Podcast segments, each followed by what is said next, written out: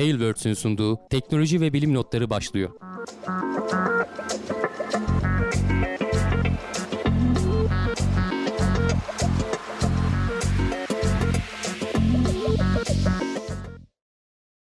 Teknoloji ve bilim notlarına hoş geldiniz. Ben Hamdi Kellecioğlu. Karşımda Volkan Ekmen var. Her hafta olduğu gibi teknoloji ve bilim dünyasından gözünüze çarpan haberlerle karşınızdayız. Nasılsın Volkan? Çok iyiyim abi. Teşekkür ederim. Seni sormalı. Ben de iyiyim. Uğraşıyoruz işte. Ne güzel. Ne İş güzel. güç derken hmm, haftalar geçiyor bir anda. Ee, bir bakmışız. 36. haftada mıyız bu hafta? Değil mi? 35 ya da 36 36. oldu. 35 yazmışım. Yanlışlıkla düzeltmemişim ama 36 olması lazım. Olsun abi olsun. 36. hafta Eylül'ü de bitiyor az bitirdik. kaldı. Devam. Geçen hafta o kadar e, şeye rağmen zorluğa rağmen gene geldik. Geç de olsa yayınımızı yaptık yani. Evet. E, ertelemedik. Eksik yayın bırakmadık. Haftaları da tam olarak devam ediyoruz. E, bir pazartesi akşamında daha güzel güzel de haberlerimiz var. Hemen şöyle ilklerinden başlayalım. İlk, ilk başta NASA'dan e, SLS yakıt dolum testi başarıyla tamamlandı. Ama fırlatmayı ertelediler haliyle. Evet yani biraz e, yılan hikayesine dönüyor e, diyebiliriz. E, SLS'i neredeyse her haftadır konuşuyoruz son bir aydır. E, Ağustos'un sonundan başladık. İşte aman sızdırdı bilmem ne oldu vesaire falan. E, en son e, geçtiğimiz hafta içerisinde bir test yapacaklardı. Yakıt işte dolum testi yapacaklardı. Onu da ertelemişlerdi. Geçen hafta onu konuştuk. Ama bu hafta o test yapıldı ve başarıyla da geçti. E, aslında e, 27'siydi galiba yanlış hatırlamıyorum. Yani yarın aslında bir fırlatma penceresi vardı. Yarın fırlatılacakken onu ertelediler tekrardan. Çünkü bu sefer de fırtınaya takıldılar. Yani Amerika'ya bir o Florida taraflarına bir e, büyük bir fırtına geliyor. E, onun riskini e, almak istemediler. Allah'tan şey diyorlar hani rüzgar hızları e, şeye çıkmayacakmış.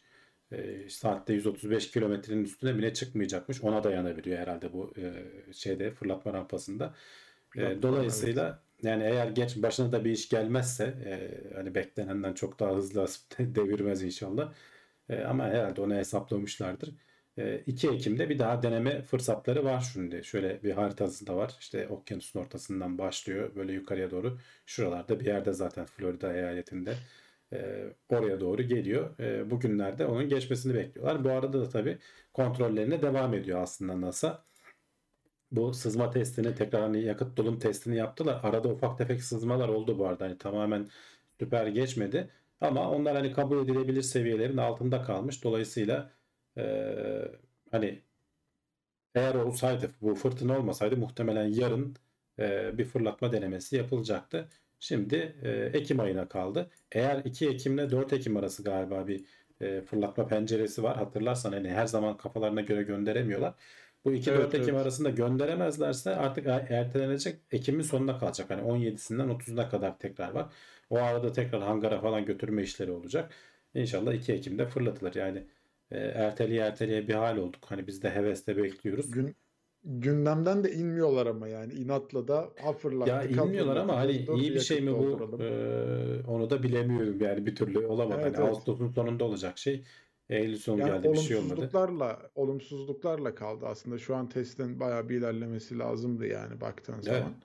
Yani Onları şöyle hatta e, bir işte bunu andıran e, Starship var işte. O, o da mesela erteleniyor habire yok FAA izin vermiyor bilmem ne.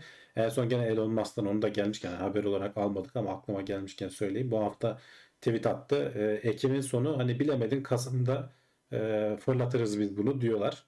E, en son hatırlarsan geçen haftalarda şey konuşmuştuk. 7 motorunu birden ateşleyip statik ateşleme testlerini falan yapmışlardı. Onlar başarılı hı. geçti herhalde. E, herhalde izin almaya da yakınlar ki e, Elon Musk Ekim Kasım dedi. Ekim'in sonu hatta Kasım e, yani Ekim sonu olmazsa Kasım diyor. Yani bilmiyorum hani bunu geçmişte çok duyduk.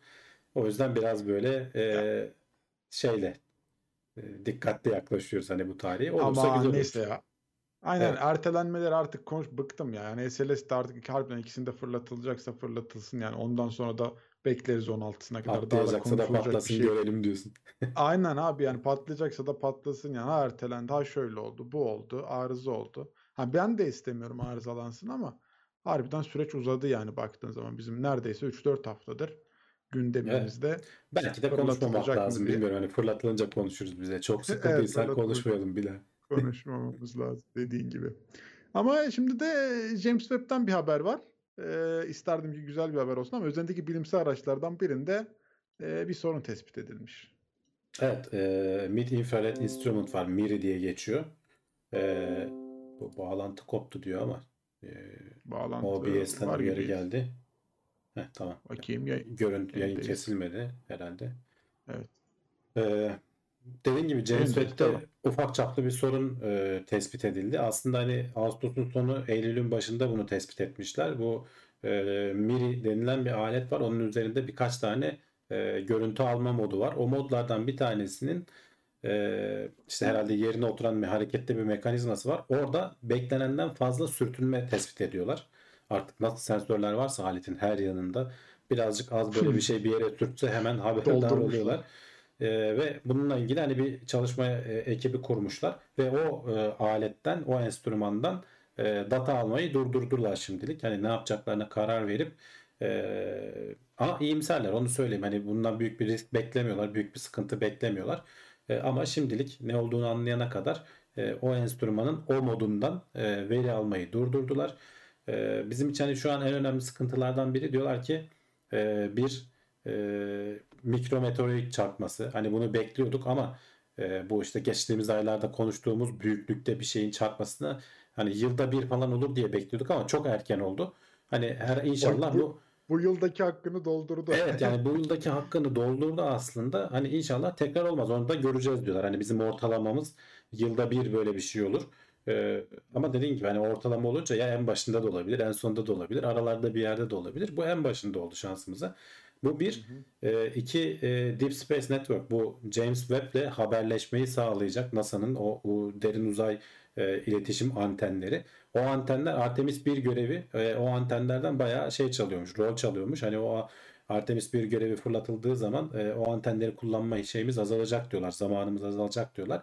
Günlük 8 saate kadar hani bizim bu network'ü kullanmamız e, iyi diyorlar. 4 saatinin altına indiği zaman artık sıkıntı olur diyorlar. Artemis 1 görevinin olduğu zamanlarda da şey yapacaklar hani daha az data indirmeye yönelik. Şimdi bu izlemde dinliyor. Belli bir miktar belleği var herhalde. Sonra onları dünyaya aktarması gerekiyor bu dataların hepsini. Ee, orada da işte az saatte olduğu zaman da daha e, hafif e, görevleri yapacak. O yüzden bu görevler biliyorsun bunun bir yıllık görevi doldurulmuştu. Yerlerini falan değiştiriyorlar böyle e, onu oraya kaydır bunu buraya kaydır falan gibi biraz burada esnek olmaları gerekiyor. Şu an hani uğraştıkları şeyler bunlar aslında. Çok da dediğim gibi bu e, konuş şeyi e, Miri'nin üzerindeki e, modlardan birinin muhtemelen düzeltilebileceğini veya belki de önemsiz olacağını düşünüyorlar. E. Takip edeceğiz. Bakalım göreceğiz yani. Şu an ama şu an için hani bilimsel e, şeyi durdurmuşlar. Veri alımını durdurmuşlar o, o modda.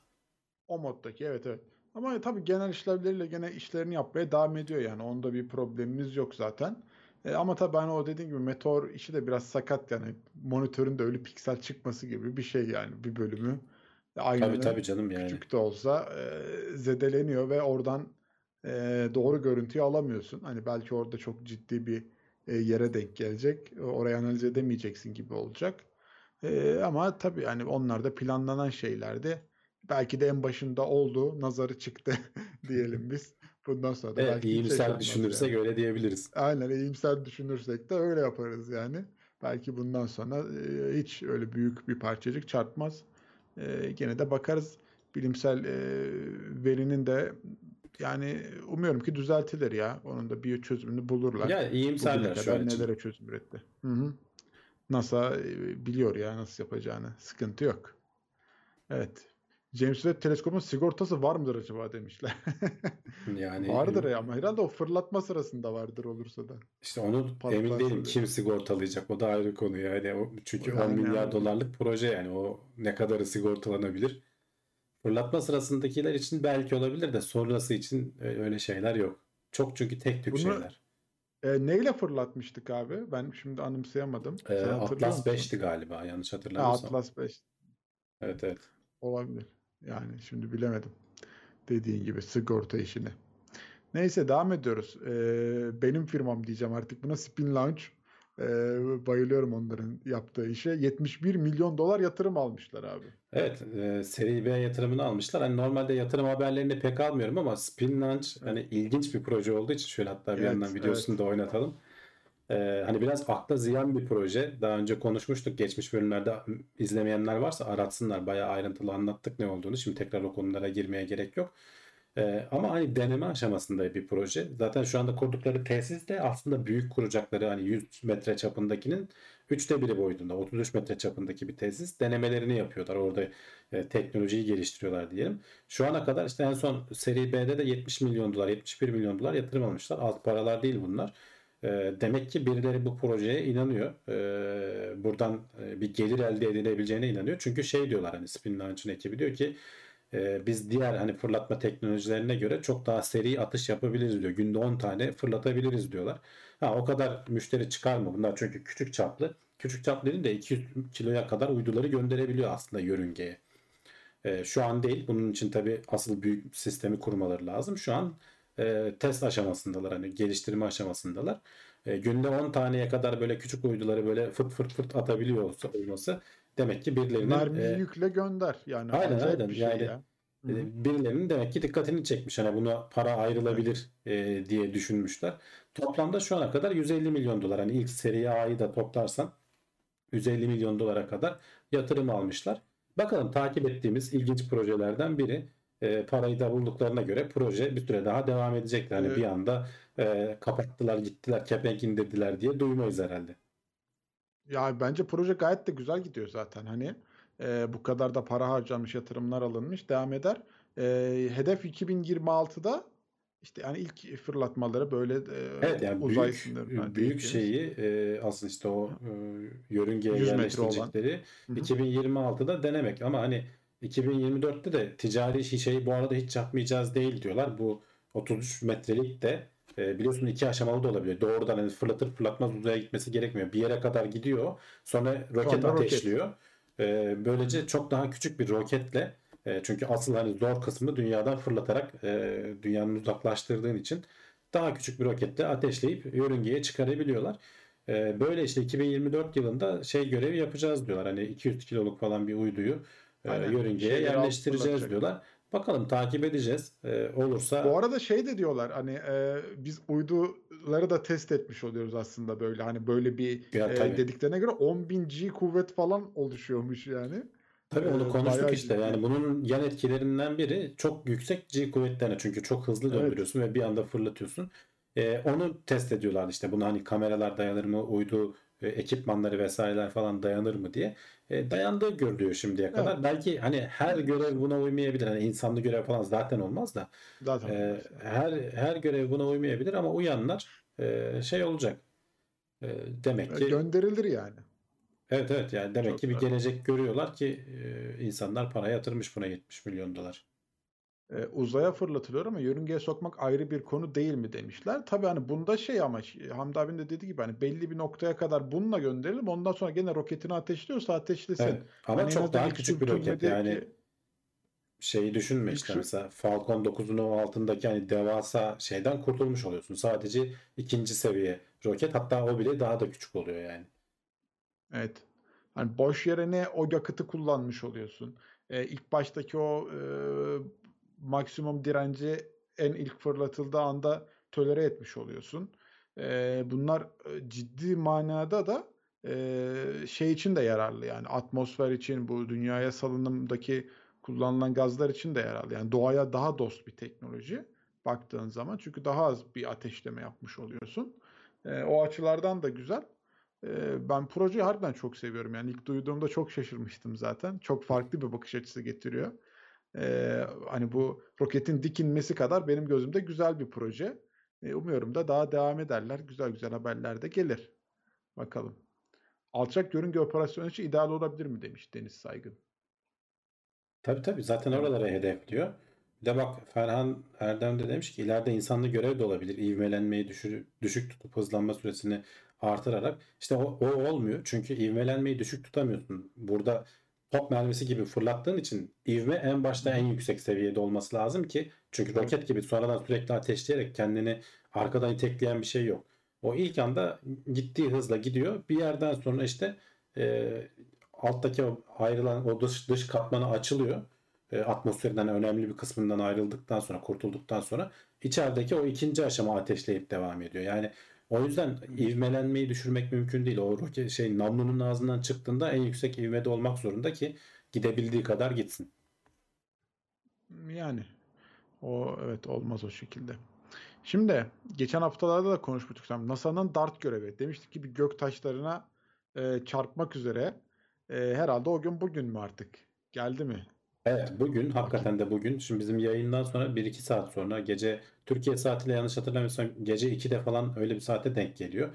E, NASA'nın canlı yayını falan da olacak bu arada. Hani isteyenler açıp izlesinler. Bu paylaştığım haberin linkinde var. TeknoSeyir'de bu habere de ulaşabilirler. Ya da NASA'da ararsınız. Şu anda zaten canlı yayın bir, bir tane vardır muhtemelen. E, Yani buçukta başlayacak canlı yayın. 12.30'da. Evet, Türkiye e, saatiyle. 12.30'da başlayacak ama tam çarpması da gece 2'de falan olacak gibi yanlış hatırlamıyorsam. Ya da yarın da izleyebilirsiniz. Hani o saatlerde e, şey olursa. Çok da izlenecek bir şey olmayacak. Gerçi bir tane şurada bak görüntüde de var. Kam- E, kamera- giderken Kamera evet, bir, bir küp uydu ayırdı kendinden. E, o onun çarpma şeyini izleyecek.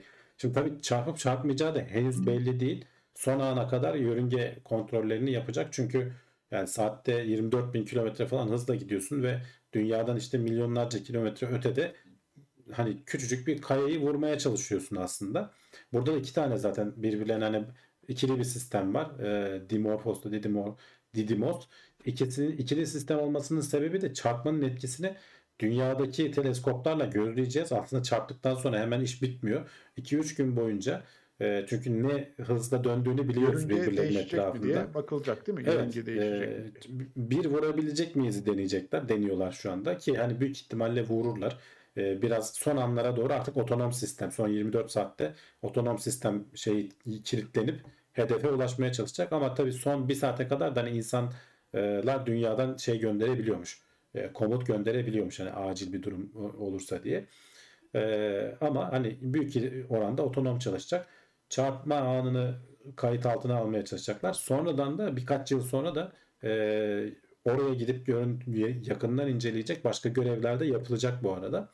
O arada da işte şey inceleyecekler. Dünyada bu dön, birbirlerinin etrafında dönmesinin 2-3 gün boyunca e, teleskoplarla hassas bir şekilde inceleyip e, orada da uzmanlar hani 2-3 günden önce olmaz diyorlar. Hani ta, kestiremeyiz fark oluşup oluşmadığını. 3 haftadan fazla da olursa şaşırırız diyorlar. Hani ya hiçbir etki edememiş olacak e, öyle bir durumda ya da ölçemeyecek kadar küçük bir etkisi olacak diyelim. E, bakalım hani ilginç görevlerden biri e, canlı canlı Yani ne kadar şey verilebilir. ya vururlarsa illaki etkisi olacaktır yani. Şimdi etki tepki prensibi yani. Ne, tamam belki kütle olarak fark var ama sonuçta bir etki oluşturacak. e, İşte ne kadar etki oluşturacak yani. onu bilemiyoruz. Çünkü hiç bilmediğimiz Ya bir şey. Yani bunları biz böyle uzayda kaya falan zannediyoruz ama aslında bunlar böyle dağınık küçük böyle şeylerin, e, küçük küçük çakılların bir araya gelmiş halleri de olabilir. Hatırlarsan- geçip gitmez herhalde yani. herhalde Şeyleri. gitmez. Öyle düşünüyoruz Yani- evet ama nasıl bir etkiyle de- işte göreceğiz. Denemediğimiz için her şey bilinmezlik şu anda. E, bu arada o kamera hani beklediğimiz kadar yakından çekmeyecek bu görüntüyü herhalde ya. Tabii, Bayağı tabii. bir mesafe var aslında bir. Böyle Öyle olması gibi bir şey lazım mi yani. Hemen arka bir hemen arkasından değil. Ee, işte belki işte çarpıp dağıldığını vesaireyi falan belki görebiliriz. Bilmiyorum o kameranın yeteneklerini de e, birazdan canlı yayında zaten onları o anlatırlar. bile bence büyük mucize olur ya. Çünkü bayağı uzaktan herhalde ben öyle yorumluyorum yani. Evet. Bakalım. Son ana kadar Ama tabii hani görüntü mörüntü dünyaya aktaracaktır. Hani böyle yaklaştığının şeyini görürüz. Ee, hatırlarsan Hayabusa falan da hani böyle toprak toplamaya böyle adım adım yaklaşıp alıp uzaklaştığını falan sonradan paylaşmışlardı. Onu anlık olarak veremiyorlar ama sonradan işleyip dünyaya gönderiyorlar. Ee, yayına gönderiyorlar daha doğrusu. Bakalım hani yarın haftaya belki daha çok böyle bir konu hakkında konuşacak şeyimiz de olur. Ya, ilginç oluyor ya. Güzel de oluyor yani aynı zamanda. Evet. Ee, şey acaba ben aktarımızı falan nasıl o kameranın ben onu merak ediyorum. Hani kaç megabayt mı aktarıyor saniyede yani belli bir görüntü oluşması lazım Da bilemiyorum. bir şeyler için. Hani e, o Ya bu teknoloji de NASA'da, ilginç yani NASA'da zaman. bu görevlerin hepsinin ayrı sayfaları oluyor. Ee, bütün ayrıntıları orada bulabiliyorsun aslında. Hani hiçbir şeyde gizlemiyor adamlar. Baya baya ayrıntılı e, bütün dataları koyuyorlar. Şeffaf diyorsun. Evet, evet. Everyday Astronaut yayın yapacakmış bununla alakalı. Türkiye'den de Barış Özcan yayını e, söylenmiş. Biz de Evet. söyleyelim hani takip etmek isteyen varsa gene. Evet, Türkçe Everyday Astronaut olarak. bayağı hani soruları vesaireyi falan da cevaplıyor ama o İngilizce oluyor genelde. Hı hı. Ee, Barış Özcan'ın da yayınları bence iyi oluyor. Bilgilendiriyor Evet. yani bayağı. Takip edilebilir diyelim. Şimdi uzay haberlerimizin sonuna geldik. Yeryüzüne doğru iniyoruz. İnsan vücudunun derinliklerine doğru bir bakış atıyoruz. Araştırmacılar sık kabus görme ile bunama arasında ilişki olduğunu söylüyorlar.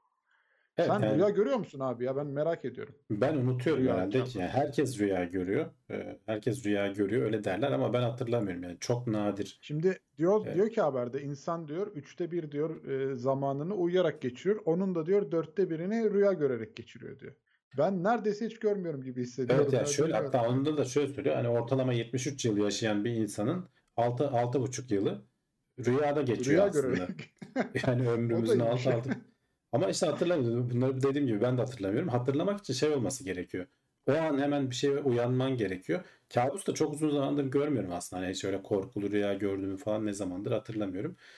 Onda mesela hemen uyandığın için o an hatırlıyorsun. Mesela çok böyle kafanda bende şey de oluyor mesela. O an uyandığımda hatırlıyorum.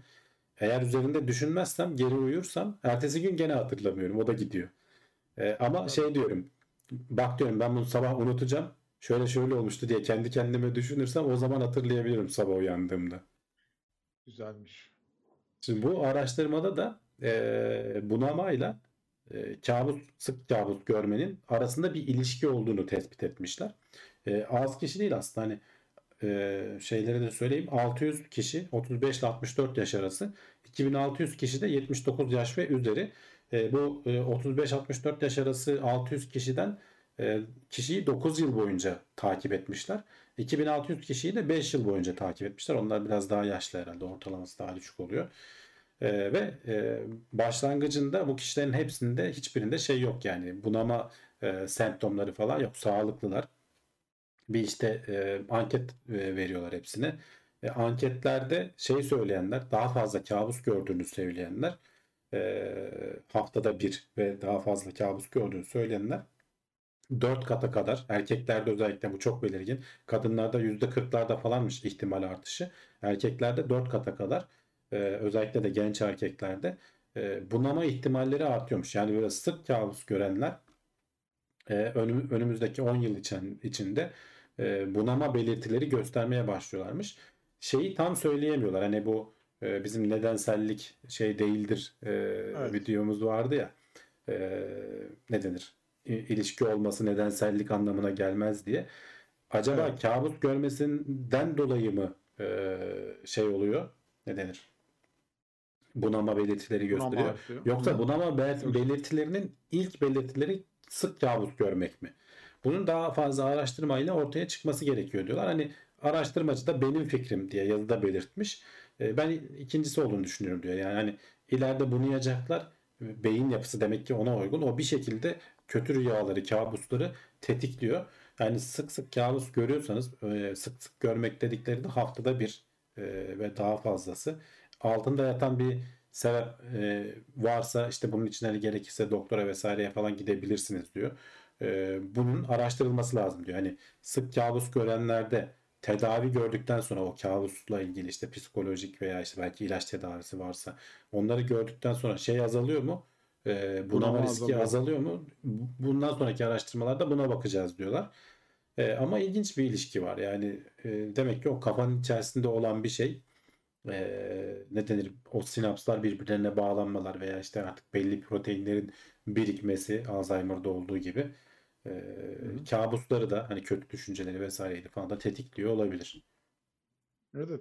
Ya ben hani kendim çok böyle yorumlayamadım. Hani çok somutlaştıramadım açıkçası aklımda olayı ama senin dediğin gibi hani belki de o beyin yapısıyla alakalı falan bir şeyler var. Çok derinliklerde birbirini tetikleyecek düzeyde ama yani kabus görmeyle bunama arasındaki ilişki e, çok bilemedim hani nasıl çalıştığına dair açıkçası. Ben de E, bir yorum o- onlar da bilemiyorlar.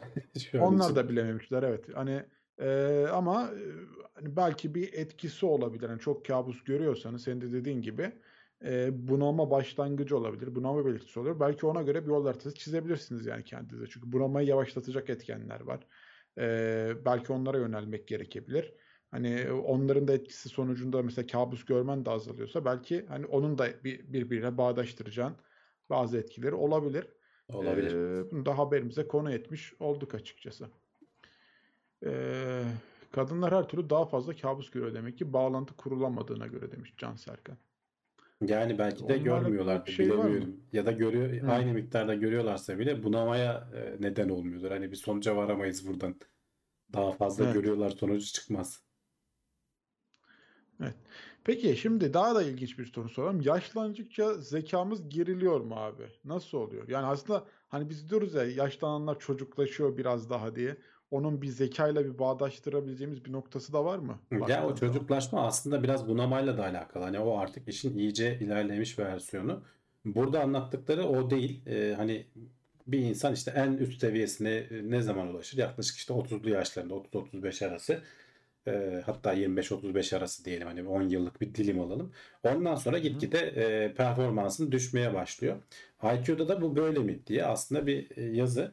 E, IQ'da da bu böyle değil. E, ama bu senin bilişsel yeteneklerin azaldığı anlamının azalmadığı anlamına gelmiyor. Çünkü IQ'nun şeyi şöyleymiş.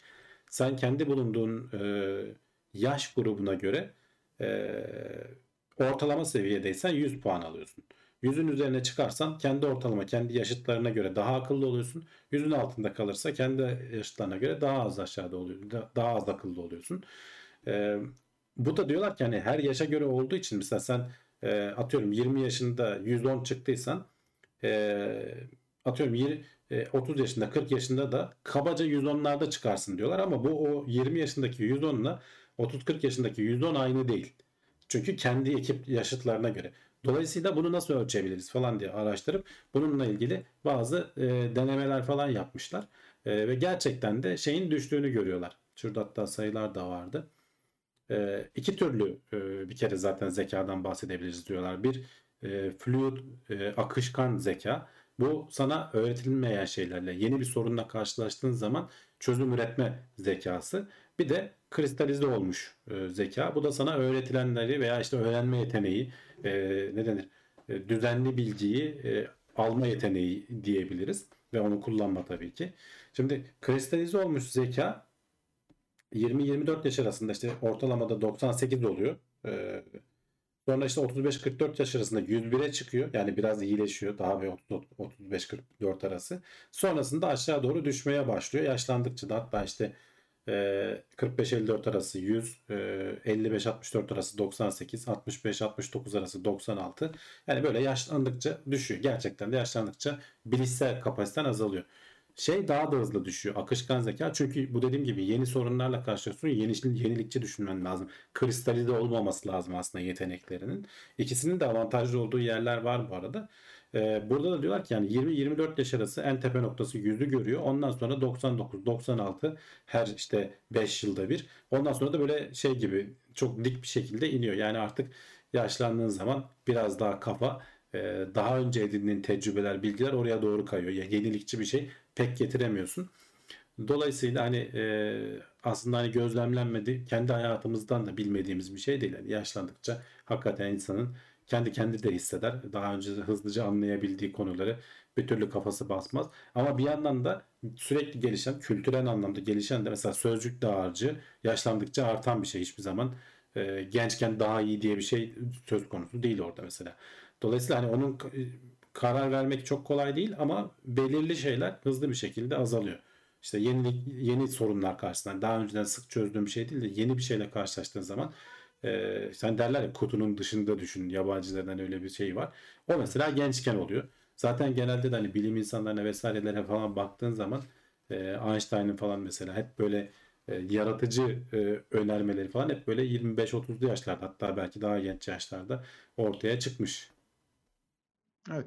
E, Ferdi demiş ki parametreler nerede? Herkes için aynı şekilde e, hayat sürmüyor. Zekasını sürekli zorlayan, yazılım geliştirmeyle uğraşan insanlar için bu geçerli mi tam anlamıyla demiş.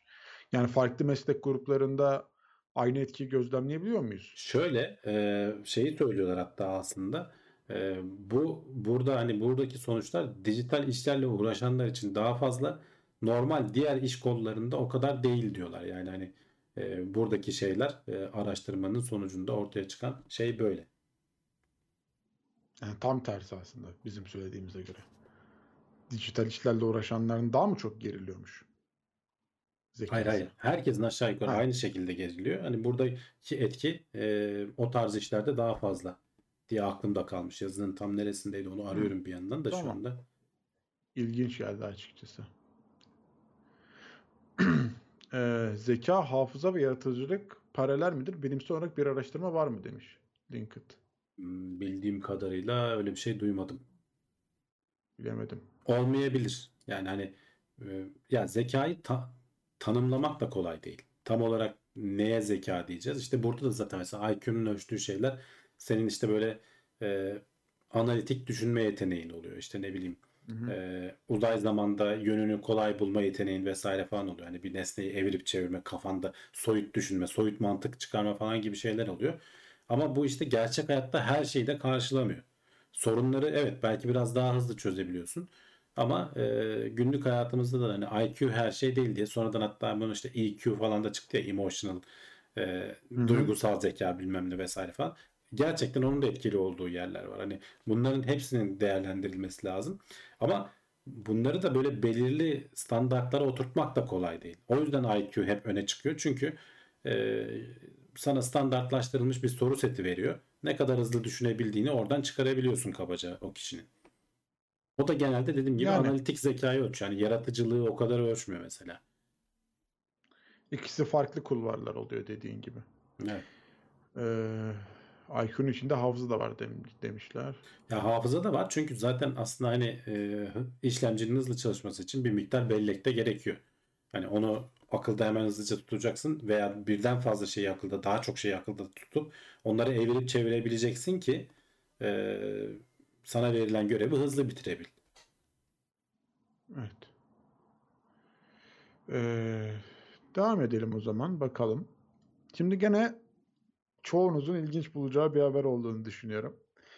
Eee işe girmek için kimlere ulaşmalısınız sorusunu sormuşlar. Hatta link LinkedIn ile eee, bir araştırma yapmışlar. Almışlar verilerimizi, işlemişler, işlemişler. Ne sonuca varmışlar abi? Almışlar verilerimizden ziyade bizi bariz bayağı kobay haline sokmuşlar. Evet, o da Şimdi bu- var. Hani o bölümü de Evet, bunu sonra konuşuruz. Şimdi önce ne olduğunu evet, anlatalım. habere bir bakalım. Şimdi Evet. Link- LinkedIn e, bir, birkaç üniversiteyle işte Stanford var, MIT var, Harvard var bunlarla bir araya gelip bir araştırma e, düzenliyorlar ve yaklaşık 20 bin kişinin bile datasını 20 milyon kişinin pardon 20 Ee, milyon abi evet. evet yani Herkesin neredeyse. e, yani yok o kadar değil çok daha fazla kişi kullanıyor da 20 milyon Evet, kişi AB testi yani. denilen bir şey var şimdi E, bir web sitesinde bir hizmet sunacağın zaman iki gruba ayırıyorsun bir gruba işte A versiyonunu gösterirken bir gruba da B versiyonunu gösteriyorsun. Hangisinde işte istediğin e, ölçütler iyiye giderse onu tercih ediyorsun. Mesela işte ne bileyim e, sepet ikonunu şuraya mı koysak daha iyi olur, buraya mı koysak daha iyi olur diye bir e, ölçüm yapmak istiyorsun. AB testi buna uyguluyorsun. Bunlar da şöyle bir AB testi yapmışlar. Bir insanlara şimdi hani sana LinkedIn'de takip etmek isteyebileceğin insanlar çıkarıyor karşına. E, sonuçta orada bir Evet. yapay zeka var. O yapay zekada AB testi yapmışlar. Bir gruba kendine daha yakın e, çevreden insanlar gösteriyor. E, bir başka gruba da kendisine daha uzak. Yani daha uzak dediğimizde hani daha zayıf bağları olan tanıdık Arkadaşının seviyesinde. arkadaşı gibi yani. Evet, arkadaşının arkadaşı veya ortak arkadaşı işte 10 civarında ortak arkadaşı olanlar falan. Ve bu kişilerin sonradan iş bulma e, ne denir e, miktarlarına İş bakıyorlar. bulma durumlarını incelemişler. Evet. Aynen. Ne kadar iş Yani bulmuşlar, ne kadar çalışmışlar. burada network'ten yani network'ün hani senin iş çevrenden e, ne kadar çok işe girebiliyorsun. Çünkü ne, ne yapıyorsun sonuçta iş ararken LinkedIn'e gidiyorsun diyorsun ki e, şey olsun e, ne denir işe Burada ihtiyacım var. yapmışlar herhalde zaten araştırmayı. Doğru İşe mu? ihtiyacım var. İşte e, ben özelliklerim şunlar, CV'm şu, çevrenize duyurun diyenler var mesela ben öyle görüyorum. Veya iş arayanlar da zaten oraya atıyor. Şimdi burada önemli olan şuymuş. Yakın çevrene sen bu bilgileri gönderirsen işe girme ihtimalin daha böyle gevşek bağlantılar içinde olanlara göre gönderdiğine göre daha azmış. Sebebi de aslında çok e, beklenen bir şey. Çünkü yakın çevren senin çevrenle örtüşüyor zaten. Yani zaten oradaki kaynaklara aslında sen rahat ulaşabiliyorsun. Ee, kendi yakın çevrendeki yani daha daha yakın tanıdığın, daha samimi olduğun kişilere bu verileri iletmen e, çok fazla çevreni genişlettiremiyorsun. Hani ulaştığın kişiyi arttıramıyorsun. Dolayısıyla e, weak ties diyorlar. Yani böyle zayıf bağlı olduğun kişilere tanıdık, uzaktan tanıdık vesaire. Yani ismini biliyor. Belki bir tane iş yapmış seninle ama sonradan çok da hani bir daha da merhabalaşmıyorsunuz falan. O kişilere iletebiliyor olman iş aradığını veya işte CV'ni sana daha fazla geri dönüş sağlıyor. Çünkü böylece halkını çok daha genişletmiş oluyorsun ulaşabildiğin. Bunu da gerçekten test edip e, LinkedIn üzerinden 20 milyon kişi üzerinden sonuçları e, görmeyi Araştırma başarmışlar. yapmışlar. Burada işte az önce konuştuğumuz noktaya geliyor. Yani AB testi yapıyorlar ama denekler sonuçta şey gerçek insanlar. Bu insanlar gerçekten işe girmek istiyorlar. Ee, hani bunu yapmak ne kadar etik? Ama yapmazsan da bu tool'u nasıl geliştireceksin hani bu aracı? Şimdi buradan bir tecrübe edindik sonuçta buradan bir bilgi edindik. Muhtemelen insanları daha rahat işe sokmak için e, o AB testinde B başarılı olduysa B'yi hayata geçirecektir LinkedIn. Çünkü herkese sonuçta fayda sağlayacak ki onlar diğer insanlar da o platformu kullanmaya devam etsinler. E, bu testi yapmadan buna nasıl karar vereceksin? Bir yandan da o var. E, ama bu testi de gerçek insanların üzerinden yapmak da insanın içini bir gıcıklamıyor da değil yani bir yandan. Yani valla bilmiyorum. Hani iki taraf için de baktığın zaman eee, sakıncalı soruların ve cevapların olduğu bir nokta var yani. Hani ben bu testin içinde iş bulamayan e, kesime atılmış olsam yani dediğin gibi aslında hani ben LinkedIn üzerinden bir iş arıyorsam e, ve bana hep yakın çevremden birileri önerdiyse kötü bir durum ama yani LinkedIn'de abi kimse iş garantisi vermiyor yani günün sonunda. Siz burada gelin ilan yayınlayın ya da CV'nizi atın biz sizi işe sokacağız tanıdıklarınızı ulaştıracaksınız demiyor yani sonuçta adamlar da bir deney yapmışlar. Hani deneyin de sonucuna göre şimdi herkese olumlu olanı empoze edecekler. E, güzel bir şey yani bence Evet. çok öyle dert edilecek Bir kere de bu şeyi de gösteriyor bu arada. Ee, sonuçta bu yapay zeka e, algoritmalarının hayatımızı ne kadar derinden etkilediğini göstermesi de açısından da önemli. Çünkü insanlar senin önüne bunları takip edebilirsin diye bir şey çıkardığı zaman insanlar onu kullanıyorlar belli ki. Hani özellikle araştırıp da arkadaşının arkadaşlarını bulmaya vesaire falan uğraşmıyor demek ki insanlar. Ee, o önüne hazır gelenlerden takip edip geçiyorlar onu göstermek açısından önemli. Sosyal medyanın gücü anlamında. Hani bunu sen LinkedIn'de burada hani iş bulma vesaire ama gündemi belirleme üzerine hep konuştuğumuz şey işte Facebook'ta işte Twitter'da vesaireydi. Onların algoritmaları bizim gündemimizi belirliyor. Öyle öyle ya. Hani çok da dert değil ama senin de dediğin gibi hani iş arıyorsanız zaten yakın çevrenizdeki imkanları biliyorsunuz demektir. Daha uzaklara ulaşmanız lazım yani. Sizin e, sesinizi bugüne kadar duymamış kişilere ulaşmanız lazım ki e, bir işin kapısı varsa e, onlara ulaşabilin diye. E, Bak bununla onu da biraz etmiş alakalı. Ee, bir dizi aklıma geldi. Geçenlerde izledim. The Capture diye e, BBC'nin bir dizisi var. İki sezon, altışar bölümden. Çok kısa, çok da uzun da değil. E, Orada böyle görüntü işlemeleri falan anlatıyor. E, bu yapay zekanın sosyal medyada insanları nasıl etkilediği vesaire falan. E, tam böyle bu konunun da biraz e, şeyini ilgilendiren konulardan biri. Asıl ağırlıkta bir görüntü işleme, deepfake vesaire falan üzerine izlemeyenler varsa tavsiye ederim. E, bulup buluşturup izleyin. Çok da fazla değil zaten. 6 12 bölüm toplamda işte. Devamı da gelir belki bilmiyorum da. Dizi önerimizi de yaptık haftalık. tavsiye ederim evet. Tavsiye dizilerimiz. Bir haftada bitirmeniz lazım. Haftaya başka dizi önerecek. Hamdi abi kısaymış zaten. Sana da tavsiye Evet. ederim. İzle bu bayağı keyifli. Bakalım abi. Ben şimdi Lost'u bir bitireyim de önce. Hala Lost'tayım. Hala Lost'tasın. Sen Ka- Warzone'dan sıra Aynen. gelmiyor Kay- tabii. kaybolduk bulamadık. Dur bir son haberimizi de konuşalım. Ondan sonra bakalım. Ee, diziler dedik. Oradan filmlere atlayalım. Uzaylılar neden bize benziyor filmlerde? Ee, Evet, yani gerçekten aslında- nasıl görünüyor olabilirler diye de sormuşuz. Evet. Evet bunu aslında hani uzun uzadıya anlatmayacağım. Çünkü zaten verdiğim bir e, video Ayhan Tarakçı'nı e, bizim izleyiciler biliyorlardır zaten. E, benim hani takip ettiğim kanallardan bir tanesi. Savunma sanayi videoları vesairesi falan da var. Bilimsel videoları da var ara ara. Burada da işte uzaylılar bize mi benziyor diye bir video yapmış. E, onun üzerine aslında e, çok kısa hani biraz böyle başlıklarından bahsedeyim. Sonra de- dediğim gibi asıl videoyu izlesinler. E, kanalda takip etsinler tavsiye ediyorum. E, şimdi hep filmlerde falan gö- gördüğümüz uzaylılar işte böyle Star Trek'te vesaire falan hakikaten bize benzer değil mi? Böyle biraz garip şekilleri vardır ama genelde işte iki kollu, iki bacaklı, kulaklar, burunlar, işte göz möz falan olur. E, elden geldiğince şekilleri değiştirmeye çalışmışlar ama böyle ne bileyim çok da öyle ahtapot gibi bambaşka şekillerde çıkmıyorlar. Genelde e, antromorfik deniyor ya insana benzeyen e, bir formda oluyor. Kendimize benzetiyoruz olan, yani. Kolu Bunun- olan, bacağı olan. Aynen. Bunun birkaç nedeni var ama e, asıl hani ilk önce onu söyleyelim. Bir bir kere bütçe. Hani bu filmleri çekerken öyle çok fantastik şeylere gidemiyorsun. Özellikle bu e, 70'li 80'li yıllarda vesaire e, bilgisayarların da hani çok olmadığı devirlerde e, bütçe biraz seni sıkıştırıyor. O yüzden insanlara böyle kostüm kostüm giydirip salıyorsun ortalığa. Ama hani bu bu işin bir boyutu. Filmlerde gördüğümüz kısım bu boyutu. Ama asıl bir başka boyutu var. Bilimsel olarak e, bunun e, ileride bulursak ki hani günün birinde bulunacağına e, ve bir şekilde bağlantı kurulacağına ben inanıyorum aklıma öyle yatkın geliyor. E, bize benzer birilerinin gelme ihtimali yüksek. Sebebi de aslında e, doğa şartları, bilimsel e, şeyler, evrimsel süreçler zaten bu yapıyı zorluyor. Burada da işte 8 tane temel başlığa e, başlığı sıralamış e, Ayhan. E, bir kere bir simetrik olmamız gerekiyor. Yani doğadaki canlıların da şöyle baktığın zaman asimetrik bir yapıları yok. Bizi de şöyle ortadan ikiye böldüğün zaman vücudumuzun sağ yarısı ile sol yarısı çok büyük oranda simetrik. Bu bir. E, bunun sebebi e, bu eller, kollar, bacaklar işte gözler falan simetrik olması gerekiyor ki beynimiz rahat koordine etsin. Asimetrik yapılar beyinde daha fazla e, ne denir yo- yorulmaya neden oluyor. İki, Daha duyu organları Evet. efendim Hı hı.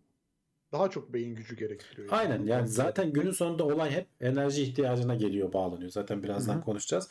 Ee, duyu organları olması gerekiyor bir kere tabii ki ve bunlar içerisinde de en önemlileri hani görme, koku e, ve duyma. Hani bu üçünün en azından olması gerekiyor ki bunlar olmadığı zaman e, çünkü şey olursun dezavantajlı duruma geliyorsun. Hissetme falan vesaire tabii ki onlar da olması gerekiyor. E, muhtemelen herhangi bir yerde başka bir gezegende evrimleşen bir canlıda da bunlar olacak. Bazı ufak tefek farklar olabilir kendi gezegenine göre ama bu duyu organlarının olması gerekiyor. Bir de bu duyu organlarının kafaya yakın olması gerekiyor. Daha doğrusu beyinlerine yakın olması gerekiyor. Çünkü hani e, ki iletişim hızlı olsun. Hani duyu organı beyinden ne kadar uzak olursa araya bir gecikme girecek. Dolayısıyla e, bizim gözümüzün, burnumuzun, kulaklarımızın, ağzımızın hepimizin hepsinin kafa bölgesinde toplanmasının bir sebebi var. Canlılarda da zaten genel oranda bü- büyük oranda bu böyle. Ee, özellikle hani gelişen canlılarda diyelim böceklerde falan fantastik şeyler görebiliyoruz ama onlar çok küçük ve kendi çapında kalıyorlar. Ee, bir kere ağız sonra e, bir ağzının mutlaka olması gerekiyor. Çünkü gelişmiş bir canlı büyük miktarlarda enerjiye ihtiyaç duyuyor ve bu ağzının da e, sindirime ağızdan başlıyor olması gerekiyor bizdeki gibi. Yani böyle e, dişlerinin ağzı dişlerinin hani öğütücü dişlerini falan hani doğrudan sindirmeye ağızdan başlaman gerekiyor. Çok uzun süreler sindirmeye zaman harcayamıyorsun. E, şeyleri gibi hani bir yılan böyle koca bir e, geyiği yutuyor sonra aylarca onu sindirmeye uğraşıyor mesela. Onun bu şekilde yaşıyorsun. Evet hayatta kalıyorsun, ürüyorsun, çoğalıyorsun ama bir medeniyet oluşturman çok mümkün değil. E, en önemlilerinden biri konuşma becerisi. Yani mutlaka bir şekilde iletişim kuruyor olmaları lazım kendi aralarında. Ağız zaten biraz buna da yarıyor. Ee, çok böyle basit seslerle hani hayvanlar da iletişim kurabiliyorlar biliyoruz ama bizim anladığımız anlamda böyle soyut e, şeylerin olması lazım. Ne denir? E, kelimelerinin olması evet. lazım. Hı hı. Karşı tarafa bu soyut becerileri aktarabiliyor olman lazım. Bunun da kültürle nesilden nesile aktarılabiliyor olması lazım. Ee, mutlaka bir çift gözleri en az bir çift gözlerinin olması lazım. Hani görme, duyma, koku alma duyusu dedik ama gözleri tek göz yeterli gelmiyor. Derinliği algılayabilmen için o stereoskopik yapıyı oluşturabilmen için en az iki göz gerekiyor. 6-7 göz Evet. olamaz mı? Olabilir ama o zaman da işte enerji bütçesine takılıyorsun. Yani enerjinin kıt olduğu yerlerde o yüzden minimumda tut. Yani bizim niye 5 gözümüz yok? Niye olsaydı kötü mü olurdu? Muhtemelen olmaz ama işte onu yönetmek için gereken beyin miktarı da daha fazla olacak. Dolayısıyla enerji onlar hayatta kalamamış oluyor. Dolayısıyla minimumda e, evrim onu orada tutuyor. E, iskeletinin olması lazım. Özellikle de iç iskelet. Yani dış böyle bir iskeletle de yani sağlam bir dış kabuğuyla olan belki canlılar da olabilir. Ama onlar yaralanmaya ve o yaralanmaların sonucunda bir sıkıntı yaşamaya daha açık oluyorlar. Bizim iç iskeletimizin avantajı hani kolumuz kırılsa bile bir şekilde tekrar kaynayıp e, şey hale getirebiliyorsun. Hani e, kan kaybından ölmüyorsun. E, belki şey oluyor. Çok büyük bir hani açık bir kırık değilse. e, el ve parmaklarının olması hani bunlar alet yapımı vesaire falan e, bir şeyleri kullanabilmen için hani böyle bir dokungaçlarla falan bu iş olmaz. E, böyle hassas kontroller yapabilmen için parmakların vesaire olması gerekiyor. E, ve son olarak da 8. de karada yaşıyor olmak. Yani suyun içerisi nispeten korunaklı bir ortam, rahat bir ortam. Hareket etmek için çok fantastik e, ekipmanlara ihtiyacın yok. Bir kuyruğun olsa zaten suyun içinde gidebiliyorsun. E, besin de bol miktarda bulunabiliyor. Dolayısıyla karada olmak aslında biraz e, canlıları zora sokuyor ve e, yeni yöntemler, yeni uzuvlar geliştirmeleri gerekiyor. Dolayısıyla bir canlı hani şey olması gerekiyor diyorlar. E, uzaylı kalkıp buralara kadar gelebiliyorsa suda yaşayan değil de medeniyeti karada gelişmiş olması büyük ihtimalle bekleniyor diyorlar. Bunların hepsi tabii ki bir hipotez. Hani onu da söyleyelim. E, videonun sonunda Ayhan da aynı şeyi söylüyor zaten. E, bunların hepsi bir hipotez. Sonuçta bir uzaylıyla karşılaşmadığımız için tahminden öteye geçemiyorlar. Ama bilim de bize bu yönde olacağını gösteriyor. Dolayısıyla hani filmlerde öyle çok abuk subuk yaratıklar gördüğümüz zaman olan bunların hepsini de insan gibi yapıyorlar dememek lazım. Şeyleri farklı olabilir. Ee, işte mesela gezegenlerinin kütle çekimi azdır. Bizden biraz daha uzun boylu falan olabilirler. Daha ince yapılı olabilir. Kemikleri farklı olabilir. Ama genel olarak e, bu yapıya bizim benzer yapımıza sahip oluyor olmaları bekleniyor en azından şu an için. Hmm. Yani ilginç e, noktalara da değinilmiş ama e, şeyi de merak ediyorum yani şimdi mesela kulak diyorsun, göz diyorsun, e, iletişim diyorsun. Mesela yunuslar ses dalgasıyla yolunu buluyor mesela suyun içinde. Yani baktığı zaman aslında bizim yapamadığımız bir e, sistem ve Evet. gayet de güzel çalışıyor. Yani hani e, bence hani bunların da bazı etkileri olabilir. Çünkü bizden daha gelişmiş bir sistem. Yani şu an bizim belki de aklımızın yetmediği başka bir iletişim yöntemleri, başka bir şekilde beyin dalgalarını kullanarak hiç Tabii. konuşmadan birbirleriyle iletişim kurabilecekleri yöntemler olabileceğini düşünüyorum yani. Ya da kendilerini belki de hani farklı bir teknolojiyle e, robotize de etmiş olabilirler. Yani on, ke- kendine bir uzuv bağlamış olabilir, kendine bir iskelet yapmış olabilir. Onlarla beraber e, farklı ortamlara gelmiş olabilir ama sonuçta asıl şey beyin büyüklüğü, beyni ne kadar işlevsel kullanabildiğinle alakalı bir şey. E, belki hani bir süre sonra da kendi e, evrim haritalarını bile çizebiliyor durumda olan e, uzaylı Tabii, tabii canım da yani bahsedebiliriz o yani. teknolojiye geldilerse zaten bambaşka noktaya ulaşabilirler. E, Bir de ulaşabilirler. e, bak Yegenek doğru söylemiş. Şu anda dünya dışında gözlemlediğimiz herhangi bir yer yok. O yüzden çevremize bakıp e, yapabildiğimiz kestirim bu kadar. Eldeki data bu kadar. Hani bilimsel olarak Bu da kadar bu kadar. e, bundan ötesi bilimin kurguya giriyor zaten. Hani ona da açığız. İşte Arrival filmine örnek vermiş e, Brave. Oradaki gibi bir şey de gelebilir. Ama hani bizim görebildiğimiz e, şu an hani bilimsel kaynaklara dayanarak işte e, ne denir E, besinin enerjinin kıt olduğu mantığından yola çıkarak işte bir rekabet ortamının olduğundan yola çıkarak bu tarz bir şey olması e, çok daha büyük ihtimalle beklenen bir şey.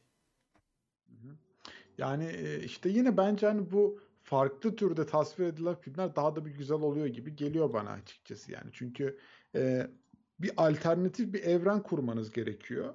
Onu da doğru kurarsanız güzel oluyor. Yani hani o Arrival filminde ahtapotların e, iletişim tarzları, e, onların kendi bir atmosferinin olması, dış atmosferle iletişimlerinin farklı olması. Hani bunları kurgulayan bir yönetmen e, çok daha güzel sonuçlara ulaşıyor yani günün sonunda ya da gene Andrew Weir'in Kurtuluş Projesi'ndeki gibi e, farklı farklı böyle e, etkileri de hesaba kattığın zaman e, ve doğru noktalarda bunları kullandığın zaman bence şahane şeyler ortaya çıkıyor yani.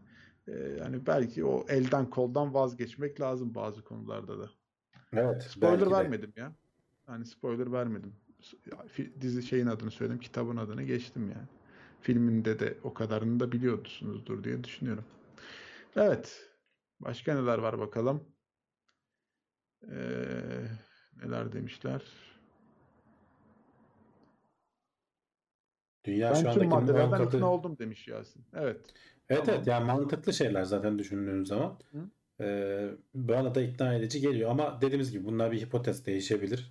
Alternatifleri gördüğümüz zaman kendimizi değiştireceğiz zaten. Yasin Hı. şey demiş. Dünya şu ankinin 10 katı büyüklüğünde olsa kütle çekimi yüksek olacağından dolayı insanların ve hayvanların boyutları nasıl etkilenirdi? Ya daha e, güdük, daha kalın bacaklı, daha güçlü bacaklı, daha kasları gelişmiş e, ama kısa boylu yaratıklar olacaktık. E, genelde öyle bekleniyor. Kütle çekimi az olduğu zaman biraz daha ince uzun, olabilme ihtimalin artıyor.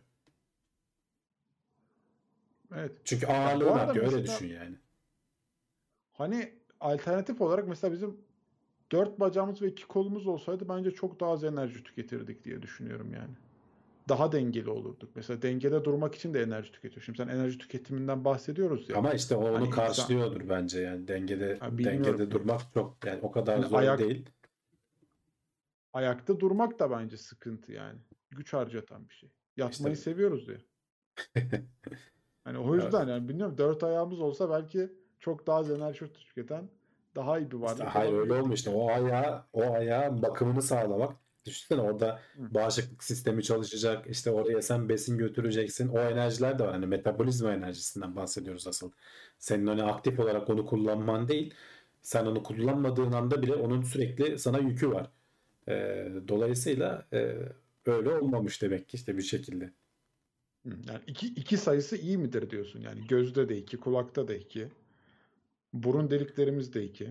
İşte minimum minimum o öyle olması gerekiyor. Kulakta da mesela yönü belirleyebilmen için en az iki gerekiyor. Tek kulağın olsa yön bilemezsin. Nereden geldiğini anlayamazsın. Ama iki kulaktaki farktan algılama farkından sesin ne taraftan geldiğini anlayabiliyorsun. Üç kulak olsa daha mı iyi olur? Belki daha iyi olur. Ama işte o üç kulak bir tanesi ekstra enerji tükettireceği için e, dezavantajlı duruma düşüyorsun. Doğada da en büyük mesele enerji, yiyecek bulmak. Biz şimdi tabii açtık artık az önce yazıyorlardı. Biz onu bozduk hani kilo alıyoruz aşırı şişmanlıyoruz vesaire falan o noktaya geldi insanlık. Evet. Ee, ama son 100 yıl öncesine kadar en büyük dert yemek bulmak. Can diğer hayvanlarda hala öyle. Yani böbreğimizin iki tane olmasının e, getirisini merak ettim şimdi Ya aslında. o da bir tane işte bir tanesi ne bir şey gelse ötekiyle idare edebiliyorsun. Orada bir e, şey var ne denir yedekli durumu var. İlginç. Yani bazı şeylere öyle bazı şeylere böyle bakıyoruz gibi geldi ama tam emin olamadım. Yani kendimize göre evrimleştirmişiz her şeyi. Hani o zaman iki tane ağzımız Ya. olsun. Birinden tatlı yiyelim, birinden acı yiyelim. İki ayrı midemiz olsun. Ya onlar da ilginç yani. İşte ama onları o dokuları beslemen gerekiyor. İki ayrı miden vesaire falan Hı. olursa iki tane ağız olursa ora- o yapıları ayakta tutman gerekiyor. O yüzden minimumda tutmakta fayda var. İyi tamam. Kabul ediyorum o zaman. Evet, e, bu haftaki de haberlerimiz bitti ama tabii ki bir yere ayrılmıyoruz. Niye? Kulis bölümümüz var. Şimdi oraya geçeceğiz. Soru cevap falan, e, sohbet, muhabbet yapacağız. Tekno Seyri ve bu yayını beğendiyseniz aşağıdan bir beğen tuşuna basın. Kanala abone olun. Katılla da aylık üyelikle de belli bir ücret karşılığında e, maddi olarak da desteğinizi gösterebilirsiniz. Yine Süper Chat, Süper Sticker gibi özellikler var. E, Twitch'te de yayınlar devam ediyor. Oraya da TeknoSeyir adıyla ulaşabilirsiniz. Benim de Twitch kanalıma Ziseknet adıyla ulaşabilirsiniz diye hatırlatmış olalım. E, araya sponsor videosu geliyor. Hemen ardından buradayız. Evet. Geri döndük. Var mı sorular şöyle bakalım.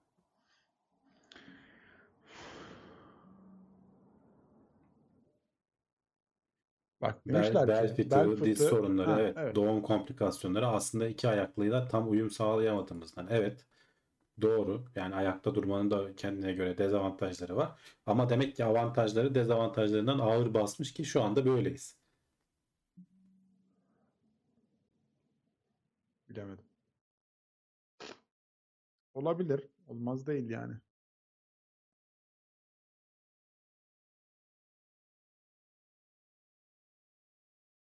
Haydi Meteor Adam teorilerimizi alalım. O ne ya? Meteor, Meteor Adam Adam hangisi teorisi ne ya? Ben de hiç duymadım. Dizi mi, Ben de film mi? anlamadım. Yeni bir olay mı? Ha, Ferdi. Aydınlat bizi Ferdi. Visual Studio mu Rider mı demişler. Rider'ı hiç duymadım ya. Rider ne? Yeni mi çıktı? Visual Studio kullanıyorum ben de. Ha. Cross Platform .NET demişler İyi .NET yazmadığım için herhalde kullanmıyorum Rider'ı. Yok Visual Studio Code. Ben gayet memnunum. Şu an için yeni bir şey aramıyorum. Zaten eskisi kadar kod da yazamıyorum. Yüzüklerin Efendisi Efendisi'nin dizisi. üstündeki Meteor Adam. Ha. Ben izlemedim. Evet. Ben izledim. Adamın neci olduğu belli değil. Yani bir pislik çıkacak hissi var bende ama bakalım. Adam pisliğin teki çıktı Rıza? Çıkabilir yani böyle film. Gereksiz bir güç var adamda. Yüzüklerin Efendisi'nde. Ya işte Güç Yüzükleri diye yeni bir dizi var ya. İzlemedim bilemiyorum. Gandalf değil mi o demişler. Yok ya Gandalf değil. Neydi ya şu beğenilmeyen e, dişi dişi Hulk mu? Hiç beğenilmemiş herhalde. Dişi ben çok mu? onu görüyorum. Evet. Lan erkeği bile problemli dişisi hiç çekilmez o konuda. dişi yapmışlar. Avukat mıymış neymiş hiç sevilmemiş. She-Hulk.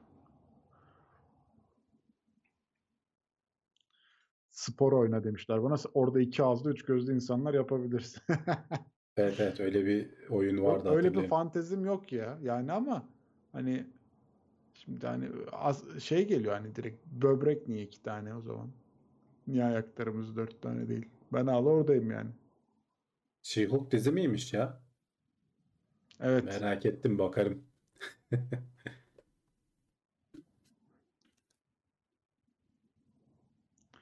Gandalf kadın olacak bu gidişle. Dizide her şey olabilir o derece ilerliyor demişler. Ya ben Aa. evet ben karşı değilim ya yeniliklere. İlla kitaba uygun gitmek zorunda değil.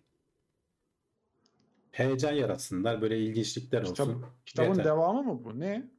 Öncesi mi? Bilmiyorum ki valla öncesi. Şeyin öncesi. Ha. Yani kitapta o Yüzüklerin Efendisi'nde geçen olaylardan önce oluyor Hobbit'in de, bunlar. ön- Hobbit'in de öncesi o zaman. yani. Hobbit'in de öncesi evet. Daha ne kadar geçmişe gidecekler? Git gidebildiğin kadar. Şeyde de öncesine gitti. Game of Thrones'un da şu bir tane var ya House of Dragons muydu? Dragon Hı. House muydu? O da 150-200 yıl öncesinde geçiyor. Ama aynı şeyleri tekrar izliyorsun. Hani orada böyle tarih tekerrüründen bunlar- ibarettir derler ya. Bu kadar gelişen dizi platformlarının etkisi ya. Ya adam dizi platformu alıyor. Ne yapalım abi? Ne sa- satılmış bugüne? Harry Potter. Ver abi hemen bir tane oradan Harry Potter dizi yapalım diyor. Alıyor Harry Potter'dan başlıyor bir dizi yapmaya. Cobra Yani- Kai güzel dizi demiş bak masaüstü. Ben de seviyorum. Ama çok çocuksu. Karateci çocuğun genç çocukken izledim. Sırf onun hatırına izledim. Sonra da sardı. Karate yapan çocuklar. Yani bizim 80'lerde kalmış o pek 2000'lerin mantığına uymuyor. Saçma sapan hemen kavgaya çekiyorlar olayları. Hemen i- iki dövüş Ha bak, hareketi biliyorlar ya. Star Wars'un da Andor. Ee, Ha, o da herhalde evet. onu da duydum herhalde. Onu izlemedim bilmiyorum. Ben Star Wars istihap haddimi açtım biraz yeter ya. Bu kadar da habire Star Wars gelmesin. Better Call Saul'da da geçmişe gidiyor Volkan Evet, adam. o da o da Yani Breaking onu- Bad'in önüne gidiyor, öncesine gidiyor hakikaten. 3 3 bölüm izledim. Şey 3 sezon izledim. Sonra pek beklediğim aksiyonu alamadım da son sezon çok iyiymiş şimdi. Onu izlemek için bir daha kalanları izlemek Better lazım. da. Call Saul'u sevmedin mi 3 sezonda? Ben sevmiştim ya, çok beğenmiştim. Ya yok güzel de yani olay bir türlü benim istediğim noktaya gelmedi yani. Hani sürekli e, bir macera var ama pek Breaking Bad'le alakası yoktu ya günün sonunda.